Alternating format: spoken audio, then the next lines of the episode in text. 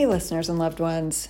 So, here is a story of how quickly your day can turn around.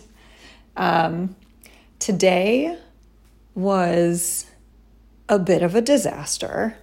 Um, so, I have been kind of, I don't want to say frantically looking for a new place to stay, um, but persistently, consistently trying to figure out a new housing situation since I decided I want to stay in Gibraltar longer to do this research and to geographically, situationally be in a a good spot basically to get, you know, to Morocco and Algeria or back to Europe or any other places that I may need to go as I'm doing this. Um, and I like it here. So it's like good on all fronts.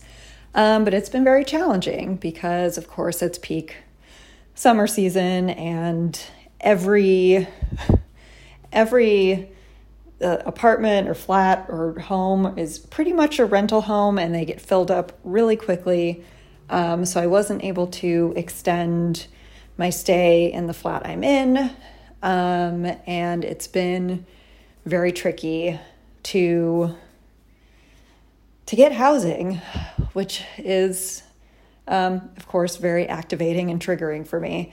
And so I finally, you know, figured out a situation yesterday that was going to be slightly annoying for a couple weeks, but then would kind of be more stabilized for the next few months.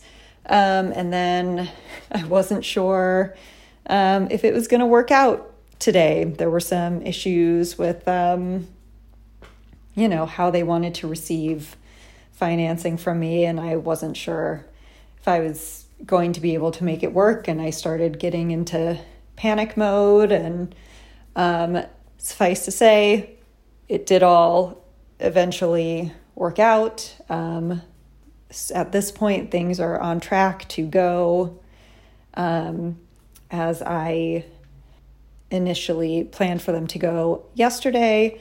Um, but it was it was a little a little scary and a little exhausting, and I uh, definitely cried a little, and then I passed the fuck out.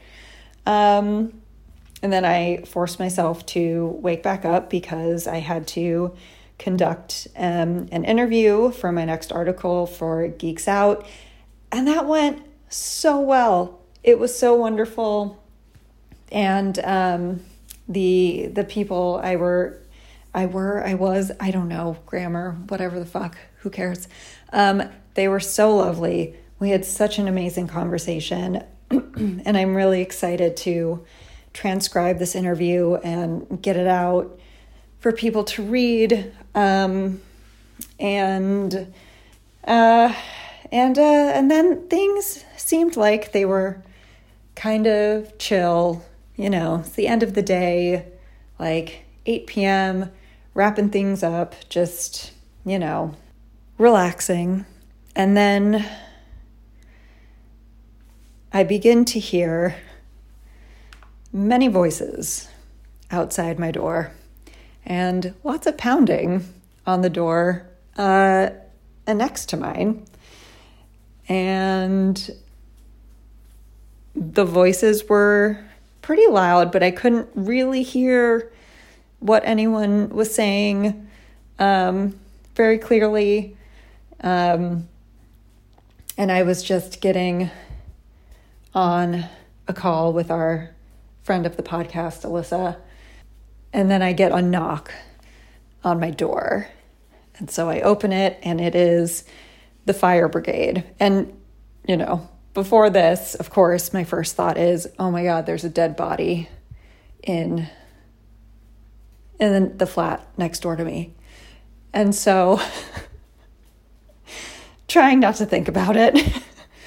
but I opened the door and uh, basically what had happened is the the guest who's staying next door, you know, accidentally left their key in the flat but the oven was also on. And so they were freaking out. And the fire brigade didn't want to tear down the door, so I was able to give them the number of my host who also manages that flat, thankfully. Um, and uh, so they could get in touch with him and get keys so they didn't have to bust down the door.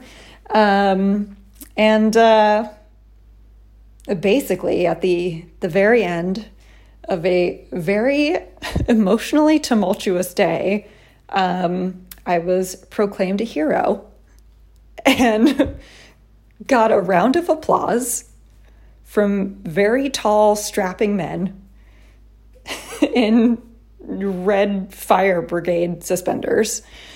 And um, yeah, so you just, you never know. You never know how a, how a day is gonna go. Ah, uh, for fuck's sake. I hope all your days are also surprising and silly and uh, do not include dead bodies next door. All right. Till next.